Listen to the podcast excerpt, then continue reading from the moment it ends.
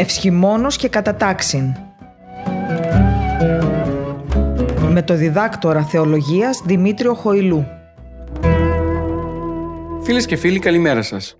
Είστε συντονισμένοι στο διαδικτυακό ραδιόφωνο Πεμπτουσία FM και ακούτε την εβδομαδιαία θεολογική εκπομπή Ευσχημόνος και Κατατάξιν που παρουσιάζεται κάθε Δευτέρα 11 με 12 το πρωί. Στην επιμέλεια και παρουσίαση της εκπομπής είναι ο διδάκτορ θεολογίας Χοηλούς Δημήτριος, ενώ στη ρύθμιση του ήχου είναι ο Κωνσταντίνος Ταλιαδόρος. Η σημερινή μας εκπομπή είναι έκτακτη. Ο λόγος που αυτή πραγματοποιείται είναι ακριβώς για να τιμήσουμε το πρόσωπο του Οσίου Πατρός ημών Ιωσήφ του Ισυχαστού. Η Αγία μας Εκκλησία τον Μάρτιο του 2020 κατέταξε στο αγιολόγιό της τον Όσιο Ιωσήφ τον Ισυχαστή.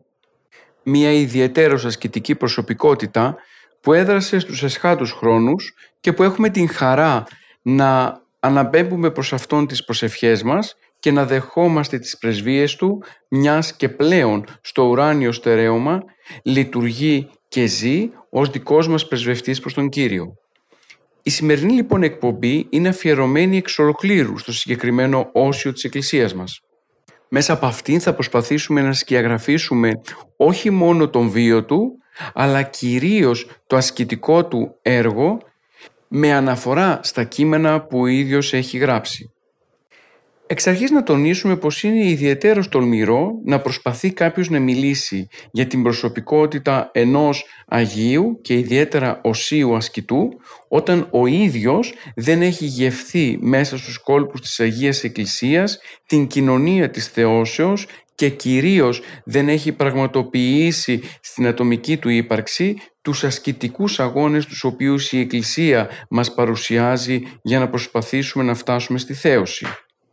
Ο Όσιος Ιωσήφ ο ησυχαστής κατάφερε να κάνει πράξη όλη αυτή την ασκητική παράδοση της Εκκλησίας και να γευθεί ο ίδιος του τους καρπούς της Θείας Χάριτος. Κατανοώντας λοιπόν το έλλειμμά μας, αυτό το οποίο θα κάνουμε είναι ουσιαστικά να αναδείξουμε τους συλλογισμούς του Οσίου Ιωσήφ του Ισυχαστού περί της αποκαλύψεως του Θεού καθώς και τις καταγεγραμμένες εμπειρίες τις οποίες ο ίδιος είχε και οι οποίες εμπειρίες αποτελούν μια διαχρονική απόδειξη πως το δόγμα της Εκκλησίας γύρω από την κάθαρση, την έλαμψη και την θέωση είναι μια πραγματικότητα η οποία μπορεί να πραγματοποιηθεί μέσα στο χώρο της Εκκλησίας με την βοήθεια των μυστηρίων που αυτή παρέχει. Πριν παρουσιάσουμε τον βίο του Οσίου Ιωσήφ του Ισυχαστού, θα πρέπει να τονίσουμε πως η Αγία μας Εκκλησία μέσα στη διάρκεια του λειτουργικού έτους εορτάζει τις μνήμες των πατέρων αποδεικνύοντας έτσι πως στα πρόσωπα των Θεοφόρων Αγίων η Εκκλησία αναγνωρίζει εκείνους τους φορείς και τους διαμορφωτές της ενιαίας παράδοσης της Ορθόδοξης Εκκλησίας. Πατέρες για την Ορθόδοξη Εκκλησία είναι αυτοί οι οποίοι διακρίθηκαν σε αγιότητα, οσιότητα, διαπίμαση πιστών και όσοι συνέβαλαν στην πνευματική προκοπή των πιστών στην αναγέννησή τους διότι η μετάδοση της παράδοσης αναγεννά τον άνθρωπο και τον οδηγεί τελικά προς την θέωση. Όλα τα παραπάνω δικαιολογούν απολύτως τον λόγο για τον οποίο και εμείς ασχολούμαστε με έναν όσιο της Εκκλησίας, τον όσιο Ιωσήφ τον Ισυχαστή. Ο Άγιος Πατέρας, ο Όσιος Ιωσήφ ο Ισυχαστής, είναι αυτός ο οποίος τελικά με το έργο του και τη διδασκαλία του συνδέει τον κάθε άνθρωπο με τον Σωτήρα Χριστό δια του Αγίου Πνεύματος και τον βοηθά τελικά να πετύχει τον ύψιστο και τελικό σκοπό της ζωής του για τον οποίο πλάστηκε και δεν είναι άλλος παρά, παρά μόνο η θέωσης. Η αξία της έρευνας της ζωής και του έργου ενός συγχρόνου οσίου πατέρα της Εκκλησίας βρίσκεται στο γεγονός πως τελικά η πατερική παράδοση δεν είναι μια στατική κατάσταση αλλά ανανεώνεται με το πέρασμα των αιώνων και επιβεβαιώνεται μέσα από τους προσωπικούς αγώνες του κάθε οσίου πατέρα καθώς και μέσα από το βίωμα που ο καθένας από αυτούς ξεχωριστά έχει ώστε να έρχεται σε επαφή με τον Θεό. Άλλωστε η Εκκλησία μας δεν αποτελεί μια ανθρώπινη οργάνωση, αλλά είναι η Βασιλεία του Χριστού η οποία ούκ έστιν εκ του κόσμου τούτου. Δεν έχει δηλαδή εγκόσμια προέλευση. Δεν στηρίζεται σε συνθήκες που γνωρίζουμε στον κόσμο στον οποίο ζούμε, αλλά κυρίως στηρίζεται δια της άκτης της Θείας Χάριτος στις ενέργειες του Αγίου Πνεύματος οι οποίες αυτές λειτουργούν στο κάθε μέλος της Εκκλησίας. Πρέπει να ξεκαθαρίσουμε τι είναι η Ιερά Παράδοση ώστε να μπορούμε να διαβλέπουμε μέσα από τον βίο των Αγίων μας αυτή τη σταθερή πορεία προς την θέωση μέσω της Ιεράς Παραδόσεως. Στο χώρο της Εκκλησίας κανείς από εμάς δεν δημιουργεί νέα παράδοση. Απλούστατα ζει τον τρόπο με τον οποίο ζούσαν οι πατέρες μας, τον πραγματοποιεί στο σήμερα και ουσιαστικά απολαμβάνει τα αποτελέσματα της θείας Χάριτος μέσα στη ζωή του. Η νύψη ως μέθοδος πνευματική είναι συνειφασμένη με την προσευχή που συνεργεί στην κάθαρση των παθών και στην ένωση με τον Θεό. Με αυτόν τον τρόπο ο νους καταφέρει να εγγύσει τον Θεό και να πορευθεί προς την κάθαρση και από εκεί στη θέωση. Η ζωή της Εκκλησίας, η οποία κατανοεί την πνευματική παραπάνω μέθοδο, μπορεί να τοποθετεί τον άνθρωπο ενώπιον του Θεού και να τον καθιστά νηπτικό, δηλαδή να τον κάνει μέτοχο του Αγίου Πνεύματος, ώστε μέσα από αυτή την μέθεξη του Αγίου Πνεύματος να βιώνει όλο το δόγμα της μίας Αγίας Καθολικής και Αποστολικής Εκκλησίας. Με αυτή την επισήμαση κατανοούμε πως όλοι οι Άγιοι είναι νηπτικοί, δηλαδή βιώνουν την Ιερά Παράδοση, την κάνουν πράξη και τελικά απολαμβάνουν τη χάρη του Παναγίου Πνεύματος. Αυτήν την εμπειρία την μεταφέρουν σε μας είτε γραπτά είτε προφορικά. Αναφέρουμε όλα τα παραπάνω για να σας δώσουμε να καταλάβετε πως η σημερινή μας εκπομπή έχει ως κύριο στόχο να παρουσιάσει την παρακαταθήκη της πίστεώς μας που είναι διαδεδομένη μέσα στην Ιερή Παράδοση όπως αυτή πέρασε μέσα από τον βίο, το έργο του σύγχρονου νηπτικού πατέρα του γέροντα Ιωσήφ του Ισυχαστού. Στη συνέχεια της εκπομπής μας θα αποδειχθεί ότι ο βίος του Οσίου Ιωσήφ του Ισυχαστού ήταν ένας βίος συνειφασμένος με την Ιερά Παράδοση της Εκκλησίας και ότι τελικά ο Όσιος Ιωσήφ ο Ισυχαστής κατάφερε να μεταφέρει αυτήν την Ιερά Παράδοση στους χρόνους τους οποίους έζησε και μέσα από τα κείμενά του να την πάρουμε και εμείς. Ως φορέας της Ιεράς Παράδοσης, ο Ιωσήφ ο Ισυχαστής πάντοτε τόνιζε την αναγκαιότητα της διαφύλαξης των παραδόσεων που παρέδωσε στους χριστιανούς με το παράγγελμα. Άρα, ουν αδελφοί, στήκετε και κρατείτε τις παραδόσεις, ας εδιδάχθητε είτε διαλόγων είτε διαεπιστολήσιμων. Και επαναλαμβάνει το ίδιο ο Όσιος Ιωσήφ ο Ισυχαστής είτε με τη ζωή του, είτε με τον λόγο του, είτε με τις επιστολές του.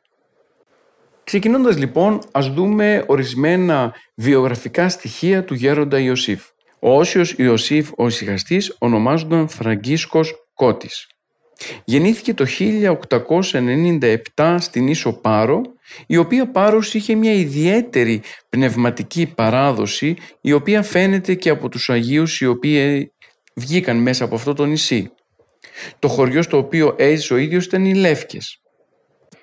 Οι γονείς του Φραγκίσκου ήταν ο Γεώργιος Σκότης και η Μαρία το γένο Ραγκούση, αγράμματοι, όμως τίμοι και δίκαιοι άνθρωποι, θεοσεβείς με πλούσια εκκλησιαστικά βιώματα και παραδοσιακοί σε μια εποχή που η ευρύτερη πατρίδα βάδιζε στον ολοκληρωτικό εξευρωπαϊσμό της.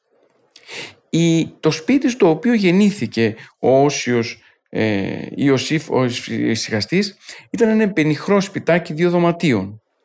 Μέσα σε αυτό έμεναν εννέα άτομα τα οποία λειτουργούσαν ως ένα μικρό ησυχαστήριο μιας και όλα τα μέλη της οικογένειας του Αγίου Ιωσήφ του Ησυχαστού προσεύχονταν εμπιστευόμενα τη ζωή τους στην πρόνοια του Θεού. Φυσικά να τονίσουμε πως το χωριό των Λευκών ήταν κυριολεκτικά ένα μεγάλο μοναστήρι και αυτό γιατί όλοι οι κάτοικοι είχαν ιδιαίτερη ευλάβεια προς τον Θεό. Ο μικρός Φραγκίσκος από πολύ μικρή ηλικία είχε αναδείξει το χάρισμα της ταπεινώσεώς του, αλλά κυρίως και την έννοια της υπακοής στους γονείς του. Χαρακτηριστικό παράδειγμα αποτελεί πως όταν κάποια φορά ο πατέρας του θέλησε να το μαλώσει εξαιτίας του ιδιαίτερου δυναμισμού που είχε ο Φραγκίσκος, ο άκακος Φραγκίσκος πήγε μπροστά στον πατέρα του, έσκυψε το κεφάλι του και περίμενε ο ίδιος να το χτυπήσει. Και τότε ο πατέρας του του είπε «Άντε, φύγε από εδώ, ούτε να σε δείρω δεν μπορώ από την πολύ σου ταπείνωση». Η παραπάνω ωραία ιστορία της παιδικής ηλικίας του Οσίου Ιωσήφ του Ισυχαστού δείχνει ακριβώς ότι ήδη από τη μικρή ηλικία ο Όσιος ήταν εποντισμένος με το πνεύμα της ταπεινώσεως το οποίο πολύ αργότερα θα το καλλιεργήσει για να φτάσει προς τη θέωση. Στο συναξάρι του Οσίου Ιωσήφ του Ισυχαστού διαβάζουμε πως η ίδια η μητέρα του γνώριζε από πολύ νωρίς τη μοναχική πολιτεία του Οσίου. Το γνώριζα αναφέρει πως θα γίνει μοναχός από τη γέννησή του. Και διηγείται «Όταν το γέννησε το φραγκίσκο μου, όπως ήμουν στο στρώμα μου και το μωρό δίπλα μου φασκιωμένο, είδα να ανοίγει η στέγη και ένας φτερωτός νέος πολύ ωραίος που μόλις μπορούσα να τον δω από τη λάμψη του, κατέβηκε, στάθηκε δίπλα στο μωρό μου και άρχισε να το ξεσκεπάζει με πρόθεση να το πάρει. Εγώ διαμαρτυρήθηκα. «Τι κάνεις, θα μου πάρεις το μωρό μου» Εκείνος επέμενε ότι γι' αυτό ήρθε και ότι αυτή είναι η απόφαση. Για να με βεβαιώσει έδειξε σε ένα σημειωματάριο γραμμένη μια εντολή ότι πρέπει να πάρει το μικρό. Εγώ αντιστάθηκα και ο άγγελος μου έδωσε τότε ένα πολύτιμο κόσμημα σε σχήμα σταυρού και μου πήρε το μικρό. Με την παραπάνω ιστορία κατανοούμε πως ο Όσιος Ιωσήφ ο είχε επιλεγεί από τον Θεό ήδη από την κοιλιά της μητέρας του. Παρόλο του γεγονότος πως ο Φραγκίσκος ήθελε να μάθει γράμματα και παρόλο το ότι εγγράφει στην πρώτη δημοτικού την 16η Αυγούστου το 1904 ο ίδιος δεν κατάφερε να ολοκληρώσει τις σπουδές του, δηλαδή να μάθει γράμματα και αυτό γιατί, γιατί έπρεπε να βοηθήσει την οικογένειά του μετά την κοίμηση του πατέρα του το 1907. Το νησί της Πάρου με την παρουσία διαφόρων γερόντων της εποχής όπως του Αθανασίου του Πάριου, του γέροντος Φιλοθέου Ζερβάκου και άλλων μορφών, ήταν μια κυψέλη πνευματική η οποία ανέθρεψε πνευματικά τον Φραγκίσκο και του έδωσε όλα εκείνα τα πρώτα στοιχεία που χρειαζόταν ώστε αργότερα αυτά να τον βοηθήσουν στην ασκητική του πορεία.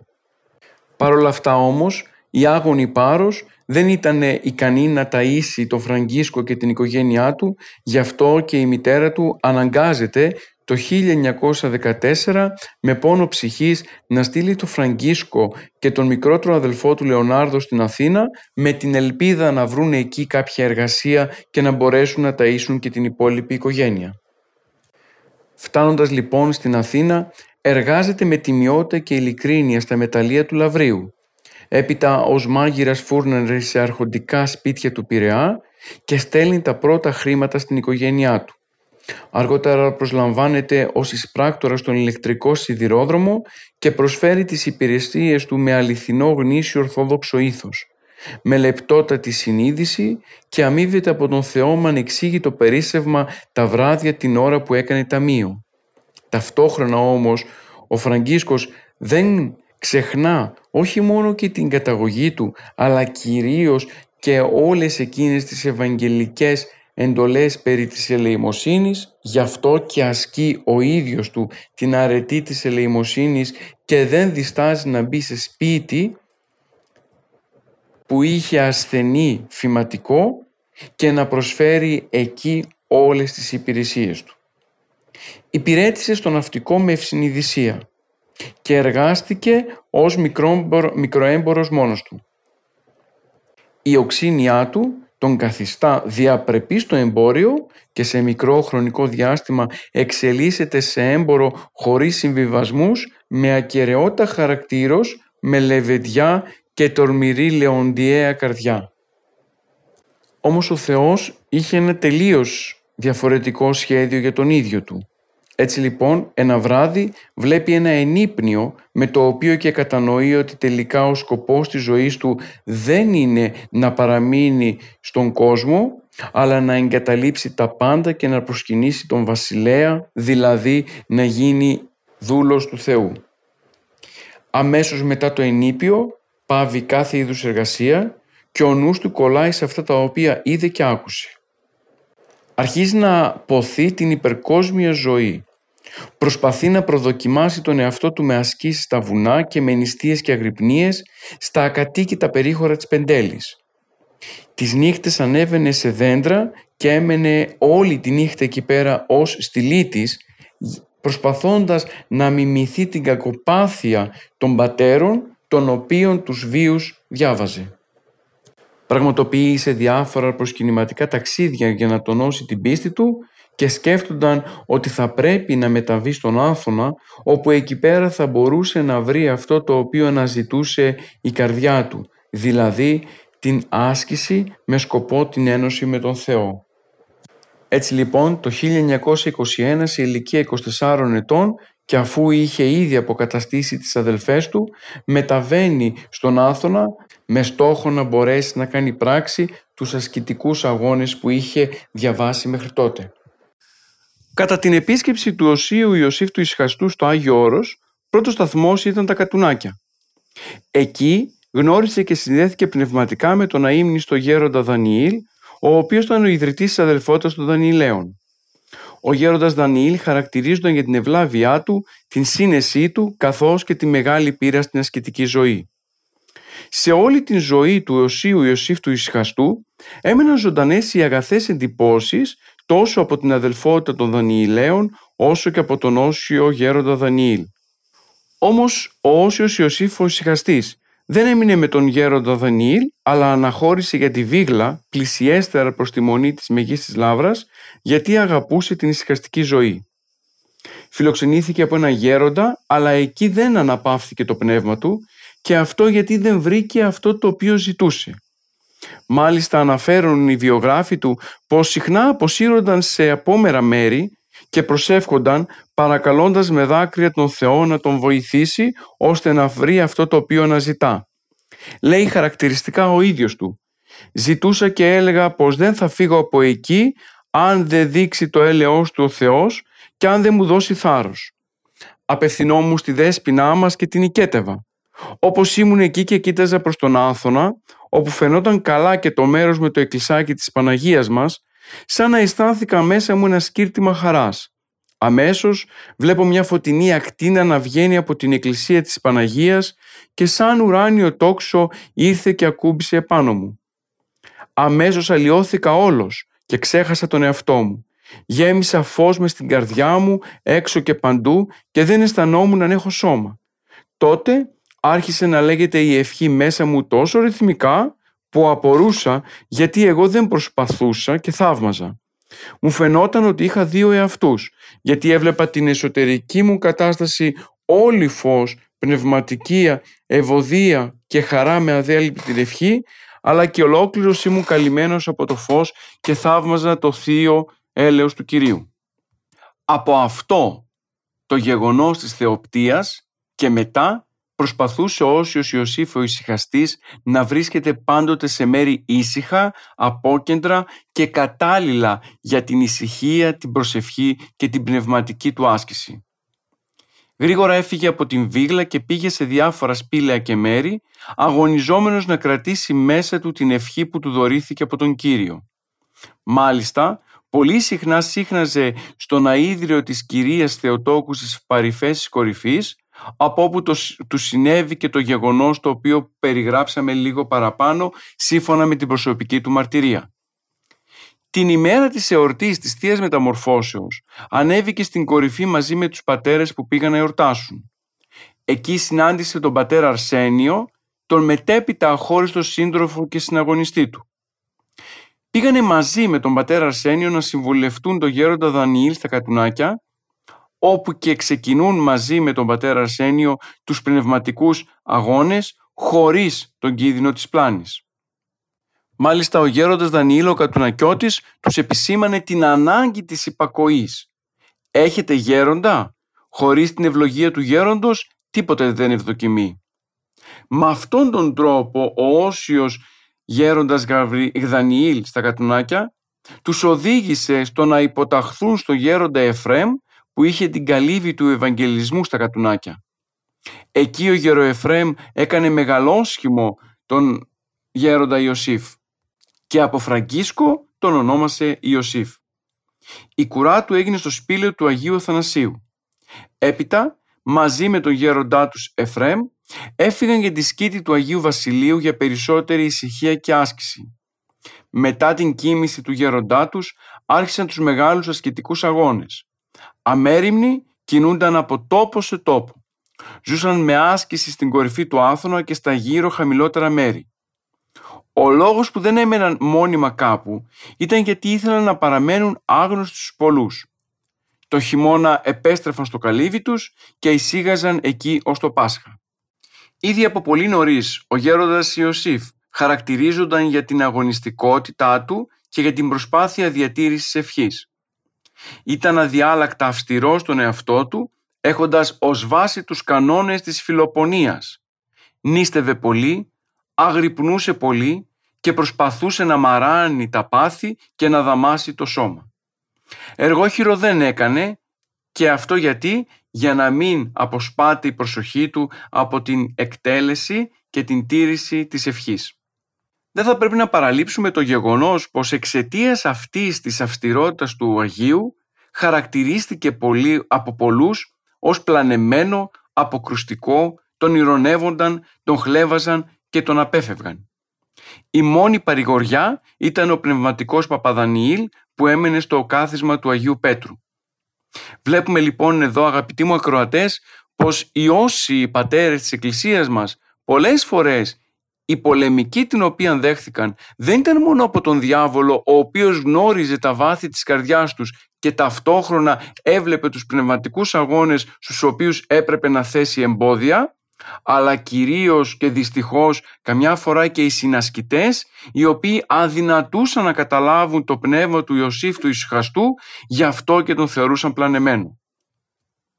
Στο καλύβι του Αγίου Βασιλείου κτίστηκε ένα μικρό εκκλησάκι στο γενέσιο του Τριμίου Προδρόμου όταν αποφάσισαν να μην περιφέρονται. Εκεί δέχτηκαν για συνοδεία τρεις αδελφούς μεταξύ των οποίων και τον πατέρα Αθανάσιο τον κατασάρκα αδελφό του. Έγινε πλέον γνωστός ο γέροντας και πολλοί πατέρες σιγά σιγά ξεκίνησαν να τον συμβουλεύονται. Το 1938 αναγκάζεται μαζί με τον πατέρα Αρσένιο να μετακομίσει στις απόκριμνες σπηλιές της μικρής Αγίας Άννας. Σε ένα από τα σπήλαια υπήρχε και η εκκλησία του Τιμίου Προδρόμου. Εκεί διαμορφώθηκε ο χώρος, κτίστηκαν κελιά και παρέμειναν σε αυτό το σπήλαιο ως και το 1947. Σιγά σιγά η συνοδεία του Οσίου Ιωσήφ του Σιχαστού αρχίζει να μεγαλώνει και μέλη της πλέον γίνονται ο Ιωσήφ ο Βατοπεδινός, ο Παπαχαράλαμπος ο Διονυσιάτης και ο Παπαφρέμ ο Φιλοθεήτης. Με την πάροδο των ετών και βλέποντας ότι τα προβλήματα υγείας αρχίζουν και γίνονται εφανέστερα, το 1953 η συνοδεία μετακινείται πλησιέστερα προς τη θάλασσα για λόγους οικονομίας. Ακόμα και εδώ διακρίνουμε την ιδιαίτερη πατερική και πατρική αγάπη του γέροντα Ιωσήφ του Ισουχαστού για τους υποτακτικούς του, γιατί θυσιάζει την προσωπική του ησυχία και γαλήνη για να οικονομήσει την αδυναμία των υποτακτικών του. Προτιμήθηκε λοιπόν η νέα σκήτη. Πηγαίνοντας εκεί η συνοδεία, ο Ιωσήφ ο Ισυχαστής αναζητά τις, τα διάφορα καλύβια τα οποία ήταν ακατοίκητα στη γύρω περιοχή και με συνεννόηση με τη μονή του Αγίου Παύλου πήρε όλες τις μεμονωμένες καλύβες για να τις χρησιμοποιήσει για τον πνευματικό αγώνα και την άσκησή του. Φυσικά η έντονη πνευματική του άσκηση ήταν ο λόγος για τον οποίο οδηγήθηκε να εμφανιστούν δύο σοβαρές ασθένειες. Κατά τη 14η Αυγούστου του 1959 ετοιμάζονταν πολύ για το ταξίδι προς τον Παράδεισο και αναλογιζόμενος την επόμενη μέρα που ήταν η εορτή της κοιμήσεως ανυπομονούσε, κάτι περίμενε. Την ημέρα της μνήμης της κυρίας Θεοτόκου μετέλαβε για τελευταία φορά λέγοντας «Εις εφόδιον ζωής αιωνίου». Η Παναγία εκπλήρωσε την υπόσχεσή της με την τελευταία δωρεά της να παραλάβει την ψυχή του την ημέρα της κοιμήσεώς της. Αφού έδωσε σε όλους την ευχή του, σήκωσε τα μάτια του ψηλά και έβλεπε επίμονα επί δύο λεπτά περίπου. Κατόπιν γύρισε και γαλήνιος είπε «Όλα τελείωσαν, φεύγω, αναχωρώ, ευλογείτε». και με τις τελευταίες αυτές λέξεις έγειρε το κεφάλι του δεξιά, ανοιγόκλεισε δύο-τρεις φορές ήρεμα το στόμα και τα μάτια και έφυγε για την ουράνια βασιλεία. Σημαντικό γεγονός στη ζωή του Οσίου Ιωσήφ του Ισυχαστού αποτέλεσε το ημερολογιακό ζήτημα. Ο ίδιος λοιπόν το 1923 καλείται να λάβει απόφαση και να δει με ποια από τις δύο ομάδες θα καταταγεί. Έτσι λοιπόν ο ίδιος του μένει πιστός στο παλαιό ημερολόγιο, διατηρώντας όμως την επικοινωνία και εξάρτησή του από το Οικουμενικό Πατριαρχείο, σε αντίθεση με τους αυτοτηλοφορούμενους ζηλωτές μοναχούς που διέκοψαν την πνευματική κοινωνία με το Πατριαρχείο και το υπόλοιπο Άγιον Όρος. Φυσικά ο Φραγκίσκος έφτασε στο Άγιο Όρος, μια περίοδο κατά την οποία χαρακτηρίζονταν ο μοναχισμός από μεγάλη παραχμή. Ο νεαρός Φραγκίσκος κατάλαβε πως το Άγιο Όρος βρισκόταν την εποχή εκείνη σε κατάσταση πνευματικού λοιμού. Η πνευματική τροφή, το γάλα δηλαδή, το οποίο ο ίδιος του πήρε ήδη από τον κόσμο, αυτή τη στιγμή δεν υπήρχε κάποιος να του το ενισχύσει ώστε να περάσει σιγά σιγά μέσα στην πνευματική ζωή. Θλίβεται όταν βιώνει την ησυχαστική λειψανδρία καθώς οι έμπεροι διδάσκαλοι είναι ελάχιστοι, κρυμμένοι και αφανείς. Το παρήγορο ήταν πως η πεμπτουσία της Ορθοδοξίας, δηλαδή η νηπτική παράδοση και ο ησυχασμός δεν είχαν εκλείψει σε όλο το Άγιο Όρος. Δεν έσβησε το καντήλι του ησυχασμού και ο μικρός Φραγκίσκος κατάφερε να έρθει σε επαφή με διάφορους γέροντες της εποχής όπως ο Ιερώνυμος ο Σιμωνοπετρίτης, ο Παπαδενεήλ ο ησυχαστής, με τους οποίους, από τους οποίους παρέλαβε και την ησυχαστική τάξη. Εξετάσαμε λοιπόν ακροθυγώς την ζωή και τον βίο του Οσίου Ιωσήφ του Ισυχαστού. Ο Όσιος Ιωσήφ ο Ισυχαστής όμως δεν έμεινε μόνος στους ασκητικούς αγώνες. Ο ίδιος συνέγραψε βιβλία ή και μεταφέρθηκαν διάφορες επιστολές του για να μπορούμε εμείς σήμερα να έχουμε την εμπειρία και τη γνώση όλου αυτού του πνευματικού του έργου. Θα μπορούσαμε να πούμε πως ο Όσιος Ιωσήφ ο Ισυχαστής αν και ο ίδιος δεν είχε την κοσμική παιδεία, είχε δηλαδή φτωχή παιδεία, κατόρθωσε να γίνει συγγραφέας και ποιητής με θεολογική, εκκλησιαστική συγκρότηση και γλωσσική στοιχουργική ικανότητα, ώστε μέσα από τα συγγράμματά του να διδάσκει την οερά προσευχή ακατάπαυστα και να χαρακτηριστεί εφάμιλος του μεγάλου φωστήρος της ησυχίας του Αγίου Γρηγορίου του Παλαμά. Από τα πρώτα γραπτά κείμενα του Οσίου Ιωσήφ του Ισυχαστού είναι οι 81 επιστολές προς λαϊκούς και μοναχούς και μια επιστολή χωρισμένη σε τρία κεφάλαια προς ερημίτη. Οι παραπάνω επιστολές αποτελούν έργα όχι συστηματικά, αλλά περιστασιακά, καθώς δεν γράφηκαν για να αναπτύξουν ενδελεχώς κάποιο ζήτημα, αλλά συνήθως για να απαντήσουν σε διάφορα θέματα τα οποία έθεταν οι κοσμικοί και μοναχοί στο γέροντα. Γι' αυτό και έγραφε προς ανάγκη και όχι προς επίδειξη. Φυσικά μέσα από τις επιστολές του μπορούμε να διακρίνουμε τόσο τη θεολογία του, όσο και την δογματική του διδασκαλία πάνω στην νοερά προσευχή, η οποία αποτελεί και το σημαντικό κεφάλαιο για όλη τη ζωή του. Εκτός από τις 81 επιστολές που έχουν εκδώσει η Ιερά Μονή Φιλοθείου Αγίου Όρους, Υπάρχουν και 28 ανέκδοτες επιστολές που έχουν εκδοθεί από την Ιερά Μονή Βατοπεδίου Αγίου Όρους στο βιβλίο του γέροντας, γέροντος Ιωσήφ του Βατοπεδινού με τίτλο «Θείας χάριτος εμπειρίες γέροντος Ιωσήφ Ισυχαστής, επιστολημαία βιογραφία ανέκδοτες επιστολές και ποίηματα». Ταυτόχρονα όμως γνωρίζουμε πως υπάρχουν και απολεστήσεις επιστολές τις οποίες ο Όσιος Γέροντας αναφέρει στις επιστολές του αλλά γνωρίζω αλλά δεν τις έχουμε στα χέρια μας. Το αμέσως επόμενο κείμενό του είναι η δεκάφωνος πνευματοκίνητος Άλπιξ. Είναι καρπός της αθωνικής ησυχίας και σοφή πραγματεία του γέροντος Ιωσήφ. Συντάχθηκε κατά τη διαμονή του στη σκήτη του Αγίου Βασιλείου Αγίου Όρους από το 1921 ως το 1937 στο κελί του Τιμίου Προδρόμου. Το κείμενο φυσικά είναι γεμάτο από διάφορα γραμματικά βλεπτήματα, τα οποία είναι εμφανή αλλά επισκιάζονται από τη ρητορική δυνότητα και την θεοπνευστία του Οσίου Θεοφόρου Πατρός Σιμών Ιωσήφ του Ισχαστού. Το ύφος είναι αυστηρό, απόλυτο και αδιαπραγμάτευτο, με έλλειψη συναισθηματισμών καθώς πρόκειται περί στρατιωτικής εντολής και τέχνης. Ο τίτλος του κειμένου ευθύς εξ αρχής παραπέμπει στην αφυπνιστική διαχρονική ενότητα της Παλαιάς και της Καινής Διαθήκης. Μάλιστα, είναι επηρεασμένος από τον προφήτη Ιωήλ, ο οποίος αναφέρει «Σαλπίσατε σάλπιν ενσιών, κηρύξατε ενόρι Αγίο μου και συχθίστοσαν πάντες οι κατοικούντες στην γην, διότι πάρες στην ημέρα Κυρίου».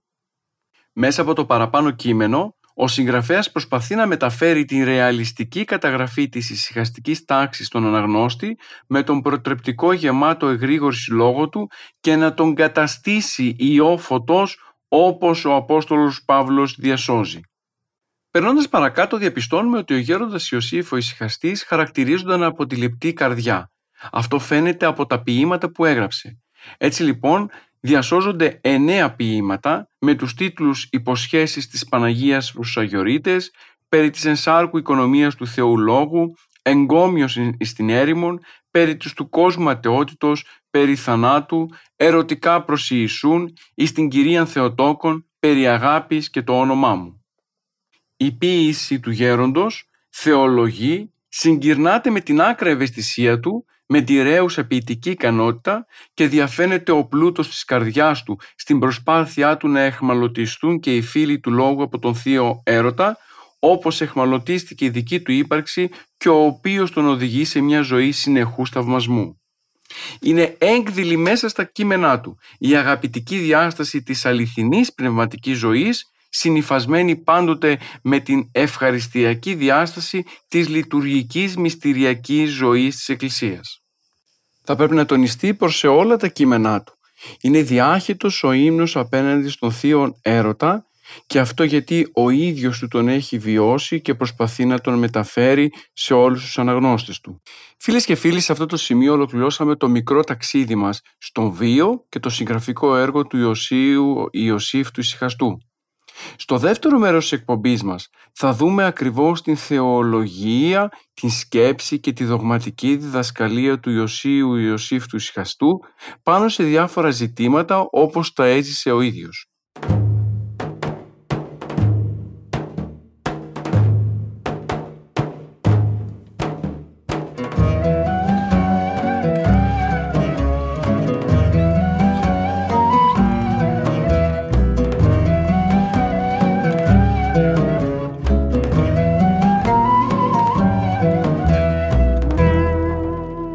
Και φίλοι, επιστρέψαμε στη ραδιοφωνική μας εκπομπή. Σήμερα ασχολούμαστε με τον Όσιο Ιωσήφ τον Ισυχαστή, μια μεγάλη ασκητική προσωπικότητα της Εκκλησίας μας και βλέπουμε τόσο τον βίο του στο πρώτο μέρος, όσο και τώρα θα δούμε την πατερική παράδοση μέσα στο έργο και στη διδασκαλία του Οσίου Ιωσήφ του Ισυχαστού.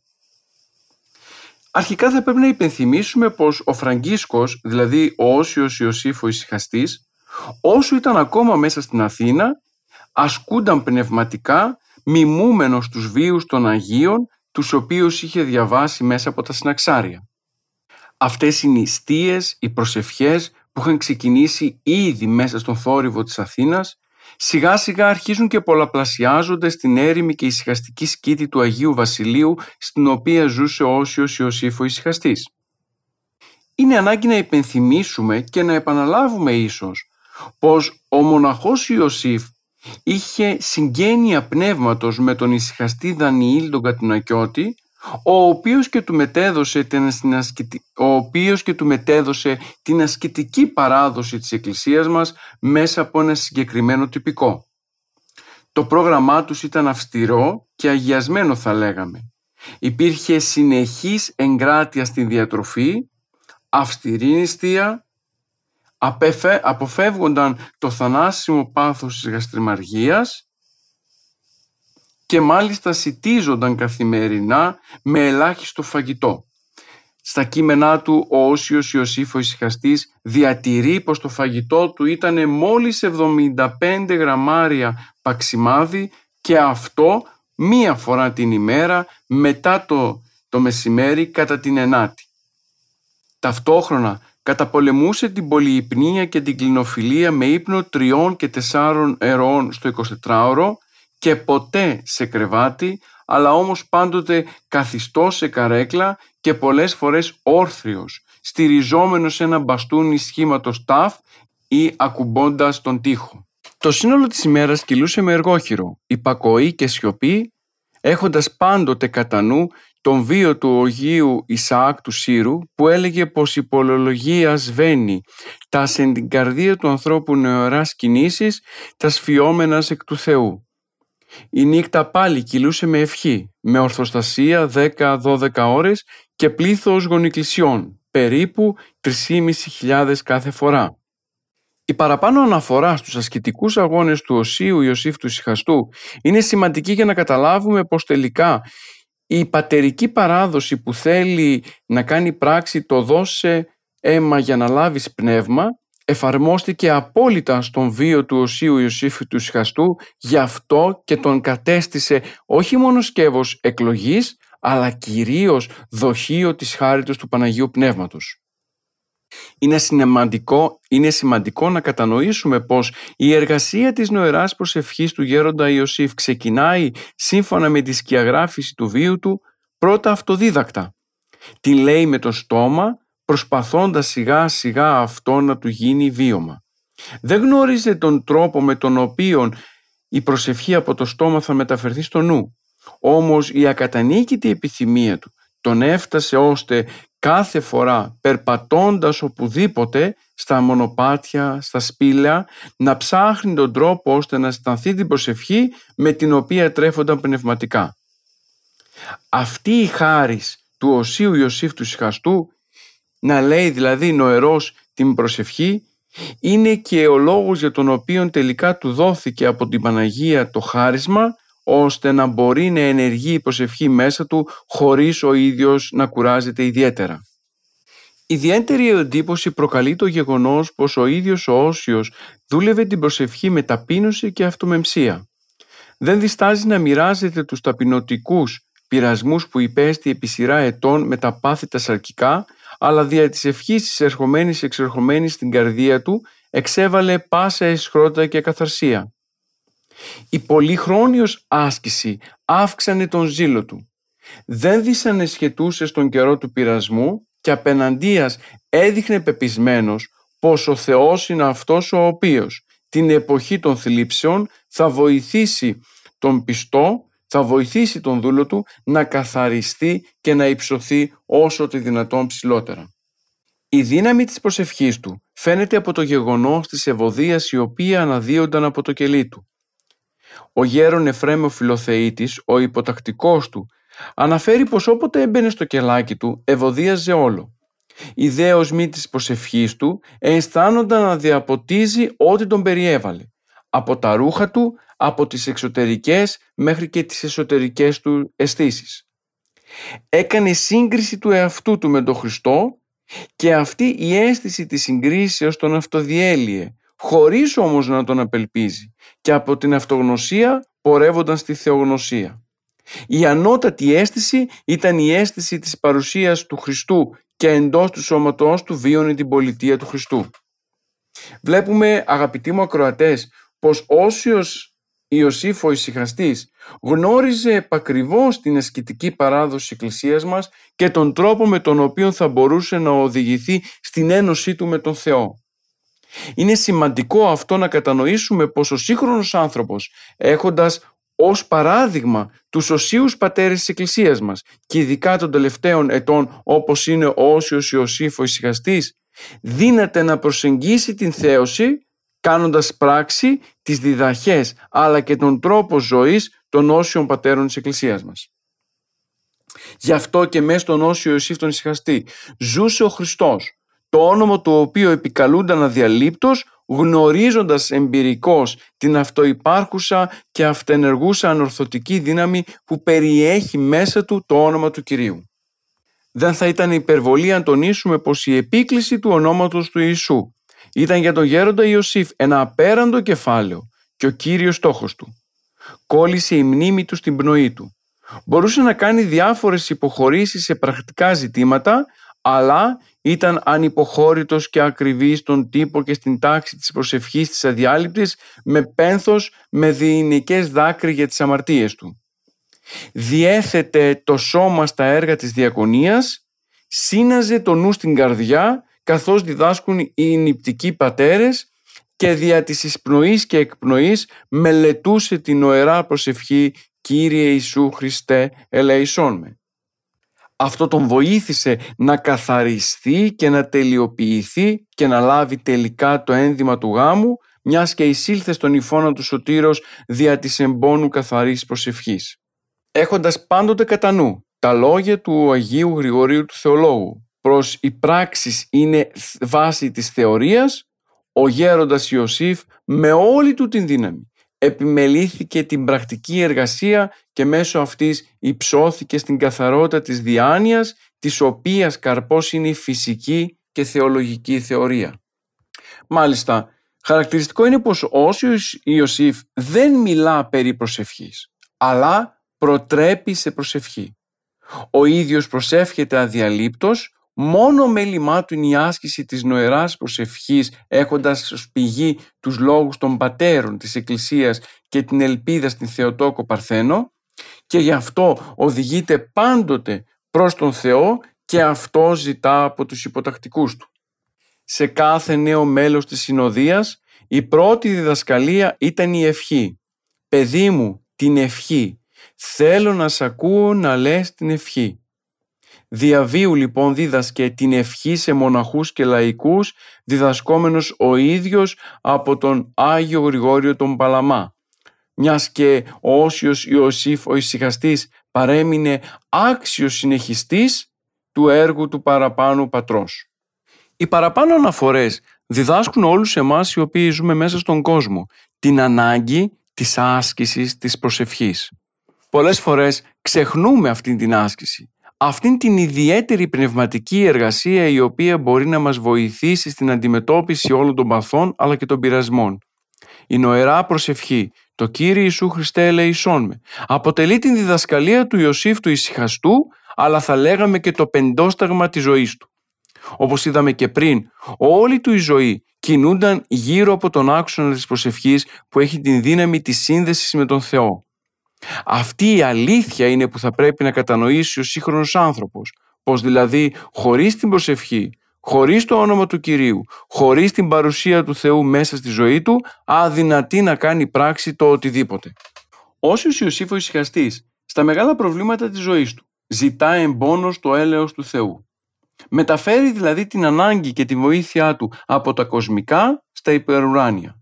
Γι' αυτό και δέχεται την θεία βοήθεια και τον φωτισμό της παρακλήσεως.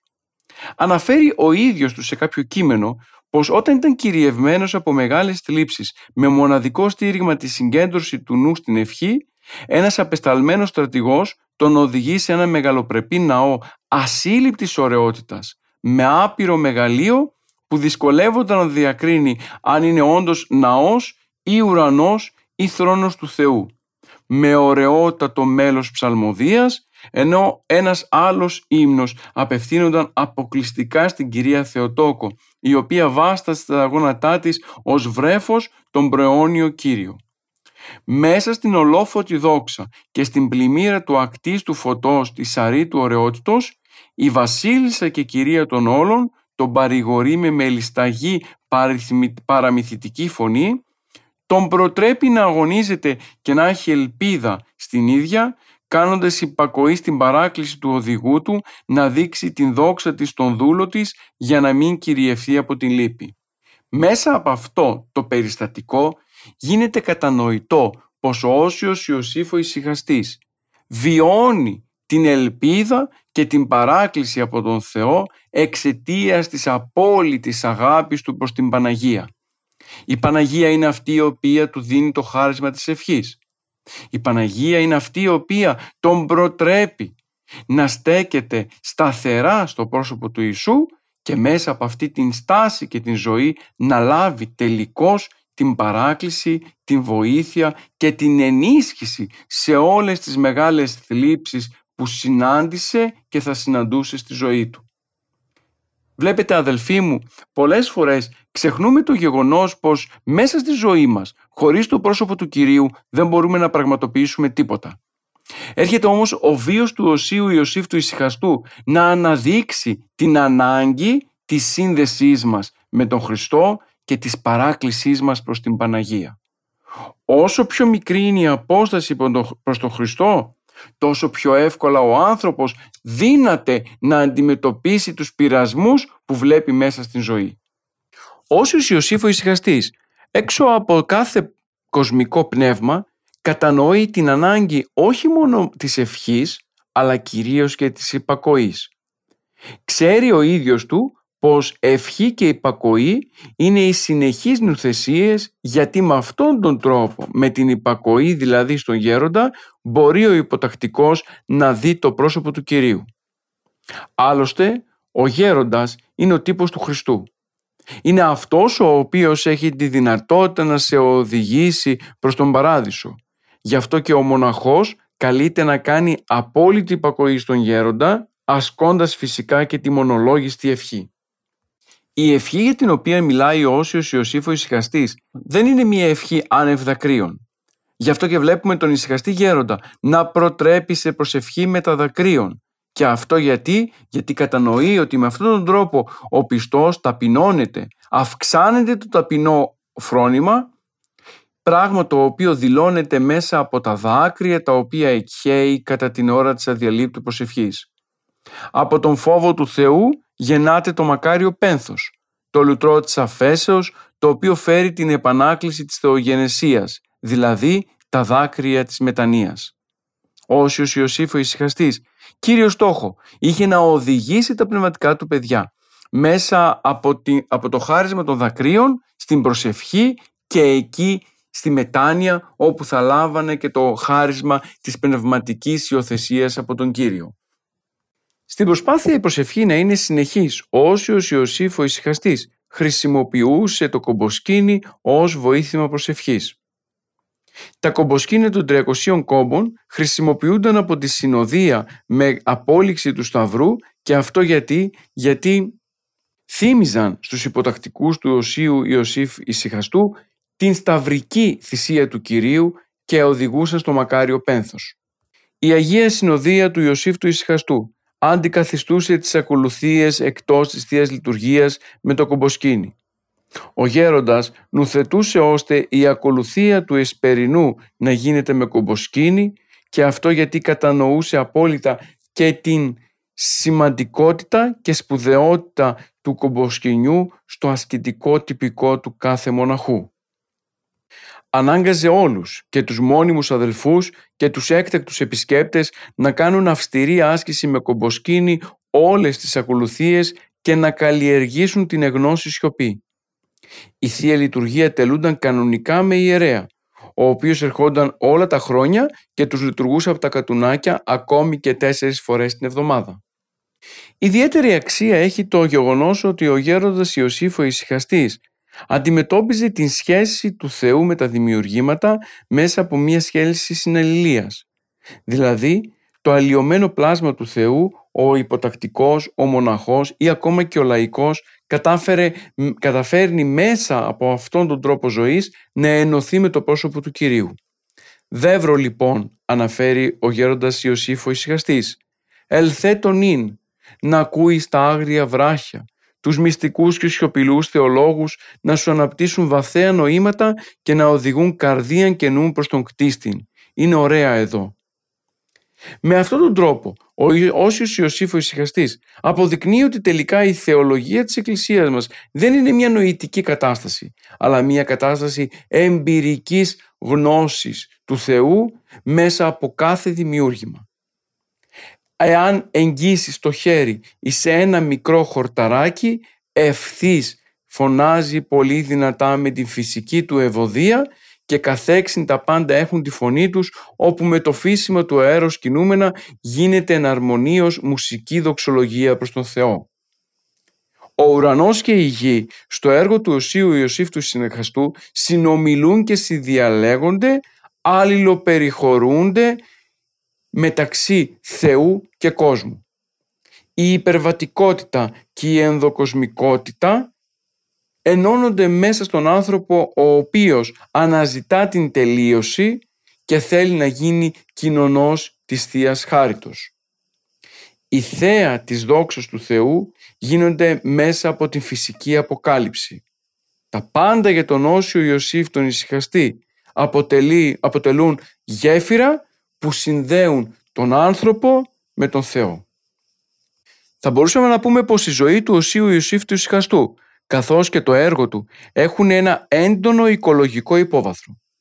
Η συμφιλίωση με την κτήση συνδέεται άρρηκτα με την άσκηση, την εγρήγορση και την αγιότητα και η αγάπη προς τον κτίσαντα απλώνεται σε όλα τα στοιχεία της φύσης.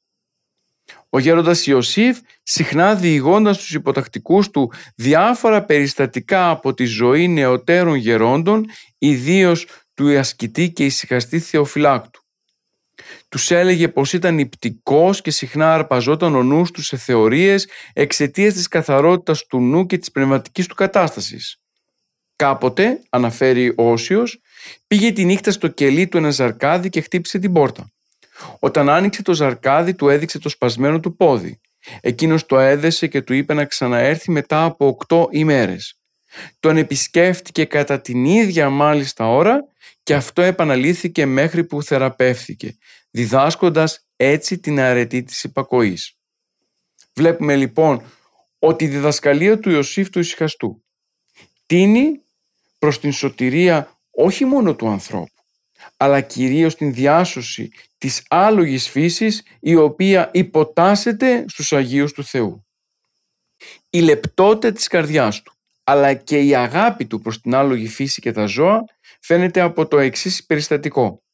Από τα πρώτα χρόνια της νηπτικής του εργασίας, ο Φραγκίσκος, ο σπηλαιώτης, στις υπερόριες του άθου, έβαζε τα παξιμάδια του σε ένα εξόγκωμα του βράχου και τα τροχτικά δεν του άφηναν τίποτα. Ο νεαρός αγωνιστής όμως δεν τα πείραζε. Αντιθέτως, τα χάιδευε και τους έλεγε «Δεν θα φάτε από εκείνα τα ψωμιά, είναι δικά μου». Αυτό συνεπάγονταν ακούσια νηστεία, ασυτεία και σε συνδυασμό με την εκούσια άσκηση και απομόνωση ακολουθούσε τον ησυχαστικό, νηπτικό τρόπο της όντως ζωής μεταβαίνοντας στα ασκηταριά του Αγίου Γρηγορίου του Παλαμά, του Αγίου Μαξίμου του Καυσοκαλυβίτου, του Αγίου Πέτρου του Αθωνίτου, του Οσίου Νίλου του Μυροβλήτου. Ιδιαίτερης αξίας αποτελεί η αναφορά του, Ογίου, του Οσίου Ιωσήφ του Ισυχαστού για το φωτισμό της Θείας Χάριτος. Την περιγράφει ως απάβασμα της Θείας Λαμπρότητας, διάβγεια νοός, διάνοια λεπτή, ευώδη και γλυκητάτη πνοή, ευχή αρέμβαστος, λογισμόν απαλλαγή, αγνότατη ζωή και τελείως ειρηνική ως και ταπεινή, ήσυχος, καθαρτική, φωτιστική, χαροποιός και πάσης φαντασίας επλαγμένη. Βλέπουμε λοιπόν ότι όσιος Ιωσήφ ο ησυχαστής δεν μιλάει στοχαστικά. Έχει κατά νου την εμπειρία της Εκκλησίας καθώς και την δική του μέθεξη του Αγίου Φωτός. Γι' αυτό και δεν πιθανολογεί για τη χάρη, αλλά έχοντας μέσα του τον θείο φωτισμό μπορεί και πληροφορεί και όλους τους υπολείπους. Η περιχάριτος γνώση είναι με μαρτυρημένη στους ανθρώπους παρά τη συνδόση αυτόν που η Θεία Πρόνοια ευδόκησε και παραχώρησε να αγγίξουν τον άναρχο αυτού είναι.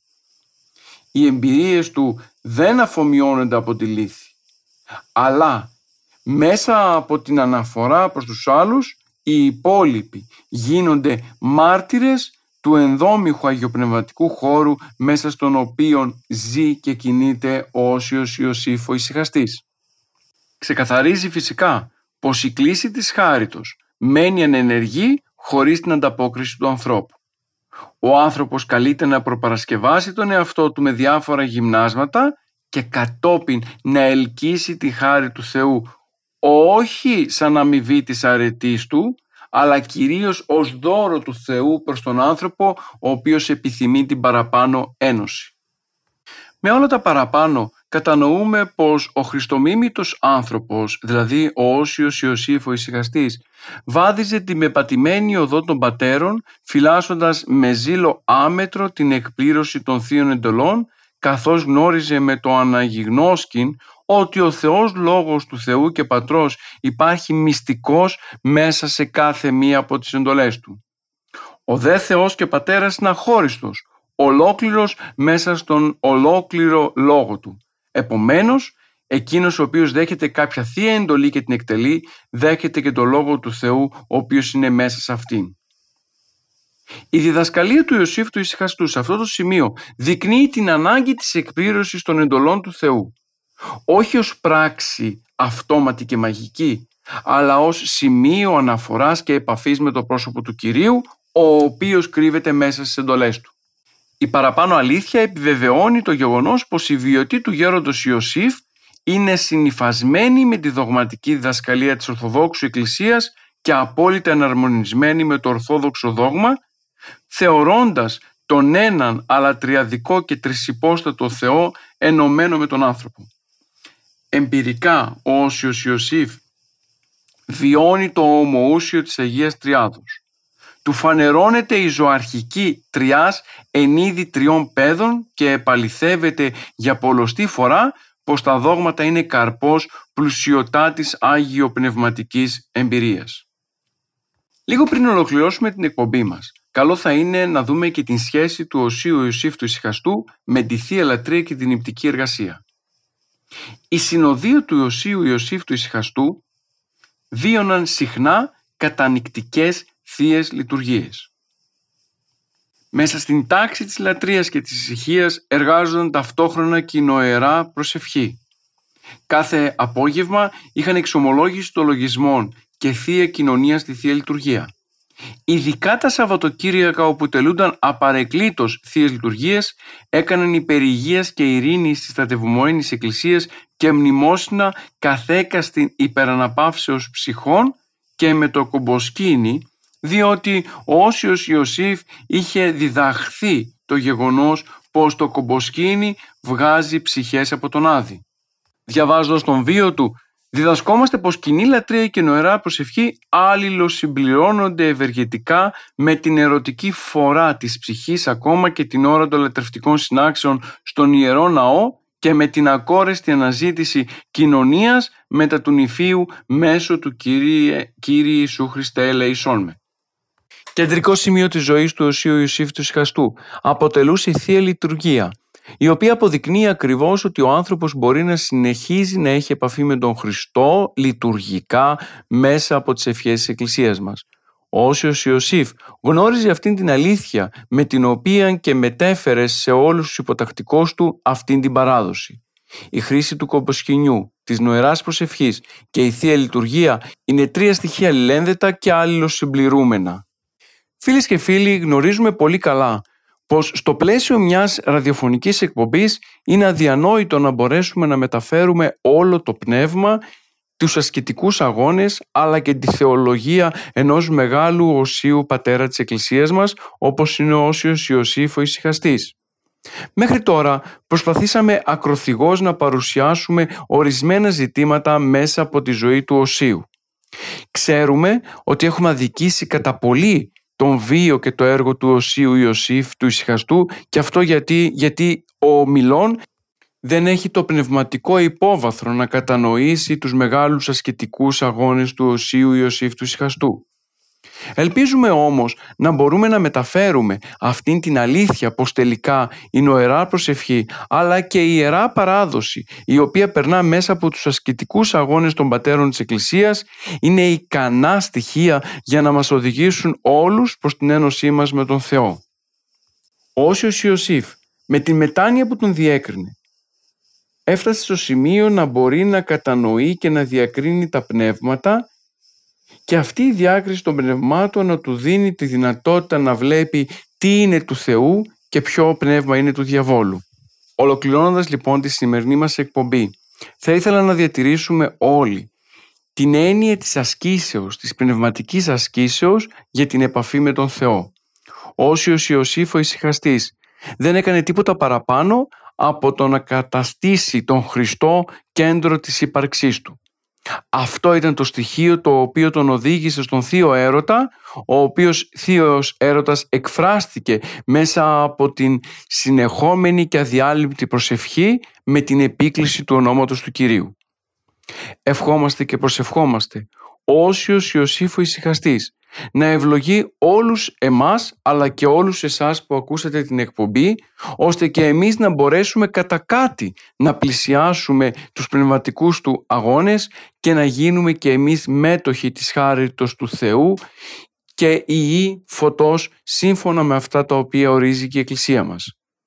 Γι' αυτό λοιπόν ας έχουμε όλοι ως μεσίτη προς τον Θεό τον Όσιο Ιωσήφ τον ησυχαστή και να επικαλούμαστε τις πρεσβείες του.